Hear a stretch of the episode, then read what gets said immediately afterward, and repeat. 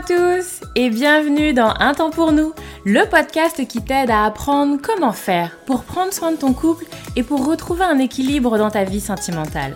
Moi c'est Lucie, je suis thérapeute de couple et avec ce podcast j'ai vraiment envie de dépoussiérer les croyances qu'on a autour des relations sentimentales. Ici tu vas voir, on parle sans filtre, sans tabou, mais aussi sans jugement et toujours toujours avec bienveillance. Donc, retrouve-moi sur ce podcast toutes les semaines si c'est compliqué dans ton couple ou si ça va, mais que tu as envie de l'entretenir et de le booster un peu.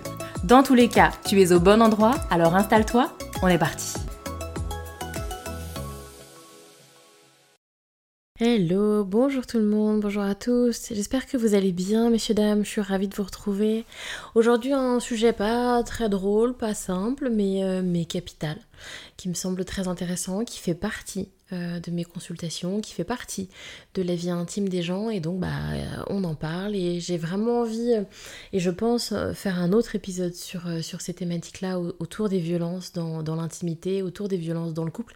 Parce que j'ai vraiment envie d'en faire de la place, parce que ça fait de la place dans mes consultations. Donc voilà, c'est ça me semble important de, de, transmettre le message que ça existe, qu'on peut en parler, que je suis et les professionnels comme, comme moi sont des personnes habilitées à venir vous aider et vous accompagner dans, ces questions-là. Donc aujourd'hui j'ai envie de vous parler de relations sexuelles non consenties qui vont être euh, en langage un peu juridique, en langage un peu euh, judiciaire, qu'on va parler d'agression sexuelle ou de viol. Et j'ai envie de parler d'une autre image de ces, de ces agressions sexuelles et de ces viols. Souvent, il y a comme ça dans la société quelque chose qui est décrit dans une forme d'agressivité, qui est décrit comme étant euh, avec de la violence, avec de la menace, avec etc. de l'agressivité, ce qui n'est pas toujours moi ce qu'on me décrit dans mes consultations. Bien évidemment, c'est ce qu'on m'évoque parfois, mais c'est pas tout le temps ça. Et j'ai envie de s'en parler parce que parfois, comme ce n'est pas tout le temps avec ce, contexte-là, alors c'est pas perçu forcément comme de l'agression sexuelle ou comme du viol. Et c'est du coup banalisé, c'est minimisé, c'est nuancé, etc., etc. Et donc j'avais vraiment envie qu'on s'en parle aujourd'hui.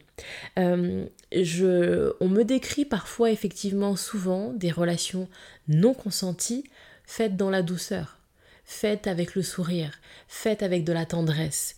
Et je trouve que c'est d'autant plus euh, créateur de souffrance et douloureux quand les deux s'entremêlent, quand à la fois il y a de la tendresse et à la fois il y a une relation sexuelle qui n'est pas consentie quand effectivement le partenaire ou la partenaire est dans des compliments, des câlins, des bisous, de la tendresse, et pour autant on est sur une relation sexuelle qui n'est pas consentie, on est sur une relation où le non n'est pas respecté, où le, consentement n'est pas recherché, n'est pas requis. On ne fait pas attention, on n'écoute pas, on ne fait pas attention aux signes du corps. Il y a des personnes qui vont exprimer, certes, je n'ai pas dit non, mais j'ai tourné la tête. Certes, je n'ai pas dit non, mais j'ai pleuré. Je n'ai pas dit non, mais j'étais figée, mais mon corps s'est rigidifié, etc., etc. Donc, des partenaires qui ne font pas attention, qui ne voient pas ou qui ne veulent pas voir euh, ces choses-là, et puis parfois des gens qui vont dire j'ai dit non, j'ai dit non pas ce soir, non je n'ai pas envie. Et pour autant l'autre continue à embrasser, à caresser, tout en étant dans quelque chose de doux, de tendre, de tu vas voir, tu vas aimer ça, tu vas voir, ça va bien se passer, je vais faire attention, je vais y aller doucement, peu importe. Voyez un petit peu l'ambiance. Et j'attire du coup votre attention euh, parce que même si clairement c'est beaucoup de femmes qui me décrivent ces choses-là, des hommes me le décrivent également. Euh, cette sensation d'avoir été agressé, voire violé, c'est aussi des hommes qui peuvent le décrire, même si effectivement dans le dans les nombres, c'est souvent euh, plutôt des femmes. Et euh, je, souvent, on me décrit vraiment cette sensation d'effraction, en fait, de, de non-respect, du non-désir, et quelque chose d'assez compliqué, il y a une forme de pression et du coup je vous parlais des hommes et effectivement je, retrouve aussi beaucoup ça chez les hommes, d'une forme de pression parce qu'effectivement il y a comme ça quelque chose de je dois dire oui, je dois tout le temps dire oui. Euh, des gens qui vont également avoir des discours de j'avais déjà trop dit non, je n'avais pas de bonne raison de dire non. Et donc je n'ai pas dit non. Pour autant je n'avais pas envie. En fait. Et j'attire votre attention parce qu'avec le temps, les souvenirs ne disparaissent pas pour autant, ça reste là. Même si c'est compliqué de s'en parler parce que euh, c'est pas pour autant que ça va être associé à une décision de séparation. C'est pas pour autant qu'on a envie de quitter l'autre, c'est pas pour autant qu'on a envie de partir. Pour autant, on a quand même parfois besoin d'en faire quelque chose pour que ça se passe mieux. Bien évidemment, Parfois, c'est le fait de partir et j'accompagne des gens qui sont dans une dynamique de quitter la relation, mais pas toujours. La majorité des personnes qui m'ont parlé de ces événements-là sont pas des gens qui ont envie de se séparer de leur partenaire. Pour autant, il y a de l'impact, il y a des choses compliquées dans la relation du fait de cette sexualité-là ou de cette sexualité qu'il y a eu peut-être par le passé. Parfois, c'est des, personnes qui viennent consulter sur il s'est passé ça à certains moments, ça, ne n'est plus notre, notre réalité dans le présent, mais ça l'a été. Et donc, il y a comme ça comme des blessures qui restent. Et donc, je trouve que c'est important qu'on s'en parle et qu'on sorte un peu des idées reçues de euh, ces agressions et de ces viols qui sont dans la souffrance avec euh, quelque chose de, euh, de forme d'agressivité où je suis entravée, où je suis bloquée et des personnes qui vont décrire que c'est effectivement encore plus difficile de venir repousser et rejeter l'autre. Quand effectivement l'autre est agressif, que ce soit verbalement ou physiquement, Parfois, pas toujours le cas, mais parfois, ça peut être un support et un levier pour dire, dire non et un grand non. Mais qu'est-ce que tu fais? Mais arrête, ça suffit, ça je ne veux pas, c'est pas possible. Alors que quand l'autre est dans des gestes tendres et dans des compliments et dans des je t'aime tout en ne respectant pas le non, alors ça devient beaucoup plus compliqué de venir comme ça, devenir soi-même la personne qui euh, va être dans une forme d'agressivité, va être dans le rejet en fait. Et les personnes souvent n'ont pas envie d'être dans ce rôle-là. Mais l'autre est là, l'autre fait des temps étendre, l'autre fait des caresses, etc. et des câlins et des machins.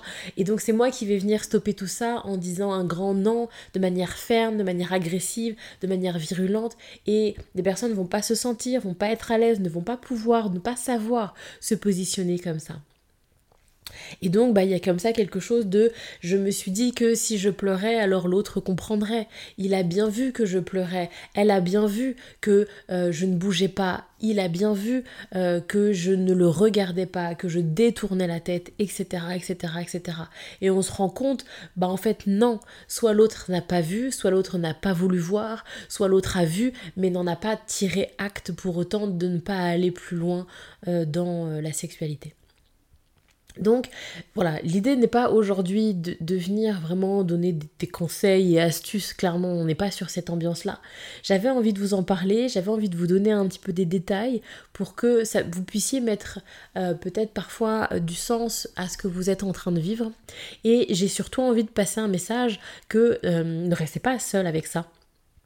Vraiment, venez en couple ou venez seul, les deux sont possibles, venez parler de ce qui vous est arrivé, venez déposer dans un espace professionnel, trouver quelqu'un, je parle de l'espace professionnel, je parle de moi, mais, mais, ça peut ne pas être un professionnel, ça peut également être quelqu'un de votre entourage, bref, trouvez une personne de confiance, quelqu'un avec lequel vous vous sentez en sécurité, quelqu'un où vous sentez que votre parole sera respectée, où vous sentez que vous serez cru, vous serez entendu, respecté dans ce que vous êtes en train de vivre et dans ce que euh, vous avez vécu et dans ce qui a fait souffrance pour vous. Et vraiment, ça peut être très, très aidant d'avoir un espace pour en parler et ouais, de, vraiment, euh, les personnes me le renvoient dans une forme de, de libération, de ça y est, j'ai pu dire, je, je, me sens comprise, je me sens compris, je me sens écoutée, respectée et c'est vraiment très, très précieux. Je m'arrête là, je vais pas plus loin pour cet épisode-là. Je vous envoie plein de belles ondes s'il y a des personnes qui m'écoutent et qui sont concernées. N'hésitez pas à consulter quelqu'un, un professionnel près de chez vous, à me consulter, à en parler autour de vous. Restez pas seul avec ce que vous êtes en train de vivre ou avec ce que vous avez vécu. Prenez soin de vous, et vraiment, c'est le cas de le dire aujourd'hui, prenez soin de vous. Et je vous dis moi très vite pour un nouvel épisode du podcast, bien sûr.